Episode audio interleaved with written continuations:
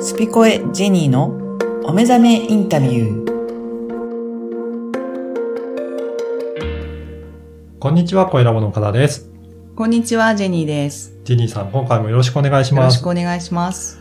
今回は前回に引き続いて、赤須さんのお話からですけど、最後の方にちょっとニューヨークのお話もお話しかけたんですが、その続きからですかね。そうですね。ちょっと長くなるっておっしゃってたので、はい。あの、前回の続きということで、えニューヨークからのえー今までに至るうん経過を楽しんでお聞きいただけると思います。はい。では、インタビューをお聞きください。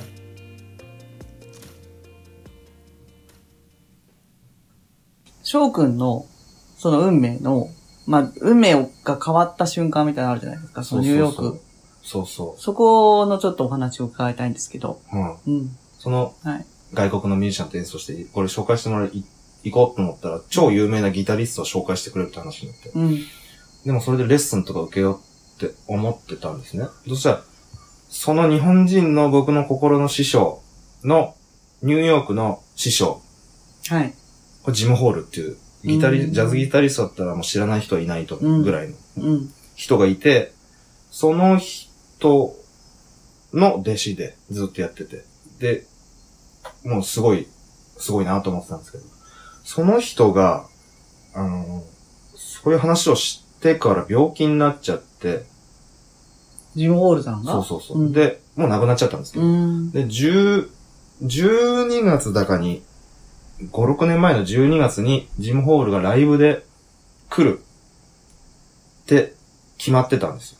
で、じゃあ僕それ見に行こうと思って、うんで、その心の日本、師匠の日本人の人と一緒に見に行こうと思ってたら、その人が亡くなっちゃって、うん。で、代わりに来たのが、その、その人が紹介してくれるって言ってたギタリストだったんですよそれはニューヨークの人そうそう、ニューヨークの人。その人ジムホールの代わりに来た、ピーター・バーンスタインっていううんはい。ギタリストがいて、その方も有名なそう紹介してくれるって言ってた人が代わりに来たんですよ。ああ、なるほどこ。んなことあるんだなぁと思って。うんうん。で、じゃあ4月ぐらいに行くか行かないかって話をしてたら、し始めたら12月にそのことが起こって、あ、そんなことあるんだなと思って、で、紹介するっていうかもう話しかけてなんかレッスンとかしてもらって、話しちゃえばみたいな感じから、ライブが終わった後に話しかけて、まあレッスンをして、なんかホテル、大倉だっけ、うんでしてもらって、で、そうこう言ってたら、その心の師匠が、ニューヨークのブルーノートで、うん。そのジムホール、そう井上聡さんって言うんですけどね、はいギタリスト。井上聡さんが、ジムホールのトリビュートうん。ライブうん。みたいなやつに行くって言ってたら、そのまま出演が決まっちゃって、うん。 4月にニューヨーク行くっつって言うから、んじゃあ僕も4月に一緒に行きますっつって、うん。うん。で、それで決めて、で、行ったんですよ。で、全部ひ家引き払って、長野に戻るんだけど、そのニューヨーク行ったらね、もう、なんかバーンと弾けちゃって、うんもう凄すぎて。何がなんかね、ニューヨークというパワパワー。もうー、 なんか、奇跡の、うん。奇跡ばっかり起きちゃって行って、なんかいろいろやって。あったちだでもいっぱい起きたのね。ニューそうそう、あ、うんこんなに、すごいとこってあるんだって、もうなんかもう開けちゃって頭が。うんうん。それは翔くんが今まで、まあ体験したいと思ってたことが実現したのもあるし、うん。もうそんなことも思ってなかったことも、なんかびっくりなことも起きちゃったし、みたいな感じなのなんすかね、なんかね、例えばじゃあこれやってみようと思って、うんうんなんか試しにやってみたら、うん。結果がすぐ出るっていううか、ーん。いいエネルギーを持ってこれやるっつってやっ試しにやってみたらもう結果がすぐ出てくるっていうか、うん街だったんです、うんうんうんで、いろんな人と繋がって、で、いろんな、あそこで会った人と、あれこんな時にここで会うみたいな、出会いとも。かって、出会いとかあったりして、うーん。あ、でも本当奇跡の連続ってそういそう、ことね奇跡の連続、あ、すごいんだな、奇跡ってって、その時に、、まあ、ニューヨークの3ヶ月、濃厚すぎて、これも喋れきれないと思うんですけど、はい。それはあれですね。あの、なんかどっかのライブ、今後のトークライブで、 聞かれたら答えるかもしれません。ねえ、そのニューヨークの出来事トークライブ、そう奇そう跡の、なんかお話もう5 6年前を聞けるのかなんですけどうん。そこから、あ、奇跡、なんかもう日本帰ってきてからも、不思議なことばっかり続いちゃって、うん。うんあ、こんなことってあるのみたいな。そそれ5年前でしょそうそう、うん5、6年前。で、あ、もう、なんていうのかな。すこういう風になってるんだなと思って、うんうんうん奇跡的なこと、あ、そうだよ、奇跡的なことから宇宙が生まれて僕らがいるわけだから、うん。普段忘れて普通にしちゃってるけど、うん何にも感じないけど、うん。よく考えたら普通、奇跡の上に普通が成り立ってんだなと思ったら、かなんかその時に、神様的なものが、こう、じゃあ世の中の真理見せてあげるみたいな。うん。で、普。通のこの皮をこう、破いて、うん奇跡のとこを見せてくれてたような気がするんですよね、その時。うん。うん。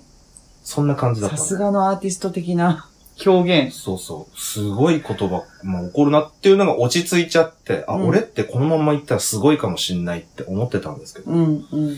なんか、波も落ち着いて、うん。なんか普通になってきちゃったなーとか思ってたら、またなんか波が、来て。この、今、来そうな。ああ、その引き船の、えー、赤須バーからの若須バーからの、谷川良吾さんの出会い。そうそう、山口県のこの宇部グリシーヌに関しては、うんうん。こんなに、ここんなに僕のことを買ってくれてる人うんっ。てそういないですよね。うーん。でまあ例えば、うん音楽が好きだから、うんうん。うん、ライブに来るっていうのはもちろん嬉しいけど、なんか僕のできることそのものを買ってくれてる感じがするっていうかん、そうね。ライブもだし、絵も描いてるうし、ん買い物も行くうし、んうん。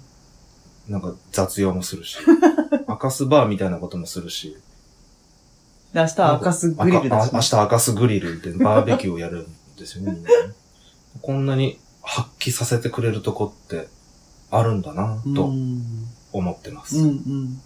それも結局自分、ご自分がなんか引き寄せてるっていう感じしますあー、そうなんですかね。うん。でも磁石的なことなんですかね。例えばその、りょうこさんがうん。 2階、そのグリシーヌのうん。今3階建ての2階のところをアパートメントにするっていう計画っていつから始まってるんですかね。彼女の中では、もう、その、もうこのポッドキャストでもお話ししてますけども、あの、ここはもともとお父様の委員なわけじゃない、うん。で、この委員をどうにか自分で、えー、活用したいとうんうん。いうふうなふうには、もうう。何年も前からだとうんう思んいます。うんううん。ん。それがもう本当実現している過程を私も目指せてもらってるから、うん感無量だし、あの、それこそ、まあ、翔くんみたいな人が、あの、来てくれて、なんか私も、私自身もほら、翔くんみたいな人いないから、お友達に。あ、そうなんですかうん。あんまり皆さんいないと思うんですよ。そうなんですうね。ん。だから、一緒になんかいるだけで、こう、あの、何、刺激をもらうし、あそうですかん、アーティスト的な、アーティスト的な、こう、独特なイメージっていうところとか、そう楽しいんですよ。あ、そうですかうん。で、それを、あの、持って、りょうこさんの自分の夢がどんどんどんどん叶っていくのを見てるから、すごい私は楽しみなんですよね。それが不思議ですよね。うん。その、俺が念ずるまで、この、りょうこさんとか、ジェニーさんいなかったんじゃないか、とか思ったりする時もあるんです 何そけれど 俺が念じたことによって現れたんじゃないかっていう。ドロン って。そうそう。その今までのね、ジーでニーじゃないですか。今までの歴史を持って、りょうこさんも今までの歴史と住んでた場所とかいろいろうんうんうんあるけど、なんて言うんでしょうね。でもそんなで、それって面白いね。なんか、でもっていう私とかりょうこさんも多分、すごくそれを思ってたら、翔くんが現れたから、ああ。やっぱ、なんかお互いジーニー同士みたいな。ドローンみたそうい不な。思議ですよね。ねえ。それを思ったからそうなるのか、それともそうなるようになってたから思ったのか。あ、そこ深いね。よくわかんないんですけど、う不ん思議すぎていろんなことが、どうなってんだろうっていう。鶏と卵そうそうそあどうそう。っちだっどっちが先けか。だって感じだよね、そこもね。卵が先か、鶏が先。ひよこが先か。えあ違う鶏鶏。か。うん。そうなのね。だからこれからまたなんか楽しくなっていくと思うんですけど、そうですね。ううんん。今後の、じゃあちょっと、あのーまあ、今、いっぱいお話が聞いたっていうのと、まあ、どんどんどんどんいろんな、いろんな話が出てくると思うから、うん。もっと聞きて聞きたいっていう人もいると思うし、うん。まあ、ライブもこれから増えていくし、うん。なんかいろんなスタイルでやっていくと思うんだよね。うんうん翔うくんんっうんて。まあ、トークライブもあれば、あの、グリルライブでもいい し、うん。なんかあるじゃないバー、バーももともとやってるかうん。まあ、すごい適当なんですけど、それら。その適当さがいいんじゃん。あ、そうなんですか、うん。もしかし適た当に見えないけどねら、あ、。そうですかあんまり。そういうのでなんかどんどんファンが増えると思うのよね。うんう。ん。でそうするとまた大きく、こう、パカッと、あ、広が可る能性が、なんか眠ってたものがなんか起きるっていう、それこそ私のお目覚めっていう感じうん。になっていく、もうなんか、すごく最たるスピーディーな人って感そうなんですじ。ね。うん。コロナの影響すごくないですかあ、すごいよね。うんそういう。コロナ禍になってから俺いいことしかないですもん。ちょっと悪いですけど、うん悪いこと起き起きてる人には悪いんですけど、僕はもういいことしかないんですよ。うん。正直言って。まあこれでコロナになって死んじゃったら終わりですけど。 でもとりあえずいいことしかない。うん。その一つ一つ、あ毎日ほら、最近、もう楽しい楽しいっておっしゃってるじゃないですか。ウベライフ。うん。そういうところを、いかに、あの、有効活用していけいけるかなっていうところだよね。そうですうんね。だって、わかんないもん。いつ、この世を去るかね。なんていうのは。うん。スケジュールがわかるわけじゃないしね。ね。だからやっぱりそういうのって、こういう状況でも楽しいって、まあ、むしろこういう状況だから、うん。なんか開いたこと、ところっていうのは。大いにたく自さん分、いると自思うよ分に向き合う時間が増えたことによっうんうんうんうて、んなんか自分の人生が開けてるよ。ああ。やっぱ自分に向き合うって大切だよね。ね。うん。みんな、どうなんですかね。なんかね、あの、ここの、この放送の、あの、前に岡本圭司さんっていう、うん。あの、イタリアの、まあ、イタリアのミラノで、まあ、ミラノコレクションをされてたうん方がいるんですよ。うんインタビューしてるんですけど、うん彼も初めは、あの、お父様がもう、テーラーっていうね、その、洋服を作る方で、自分もその分野に、あの、もう行くって決めた時に、うんまあ、家を継ぐと思っていたお父様の、あのーからちょっとまあ、お父様から逃げるということじゃないけど、こう現代、現実からも逃げ逃れたいと。うんとりあえずちょっとまだ、社会と向き合いたくないなと思って、3年ぐらいミラノに行ったらしいんですけうど、んその時に、あの、結局やることがないから、家に引き、なんかと引きこもってしまい、うん結局逃げたつもりが、自分と向き合う時間になっちゃったんだって、3年間。。で、それで、あの時間があってすごい良かったって、うん、今だったら言えると。うん、なので、やっぱりそういうふうに、最近の私のキーワードは、やっぱりこう、自分がやりたいことは何だろうとか、うん、あの、考えることをみんなしなくて、うん、なんかいろんなことにこう、影響されちゃうから、うん、自分と向き合うっていうのは、すごく大切だし、今だからできると思うよね。うん。コロナだから。そうですねだってみんな止められちゃってるわけだから、うん、どうしようって、あの、どうするって周りに聞いても、ね、自分じゃあもうそろそろ自分で考えなさいよみたいな風潮になってるじゃん。うん、でそれをどいかにこう、今の時間までも、あの、無駄に使わないかっていう。うんだから今の、あの、翔くんのは、本当にそうだよねって思う人たちがたくさんいらっしゃると思います。そうですか。うん。ここの時間があって、さらになんかどんどんまた変化していく翔くんっていうのを、私たちすごい楽しみにしているので、交互期待。交互期待だし、あのグリル、赤スグリルからの、ね。バーからのグリルのね、今後何、何になっていくんだろうか な。そうか、進化 したんだ。進化していくバーからグリルにうんもしかしたら、ニューヨークもありだし、 戸隠とかも行きたいな。戸隠でやるね。あ、いいね。戸隠はライブもいいかもしれないし、あとはちょっと南仏にも行っていただきたいの、あ一緒に、みたいな。赤スバー、赤スグリル。うん。もうなんか、赤ス無人島みたい な。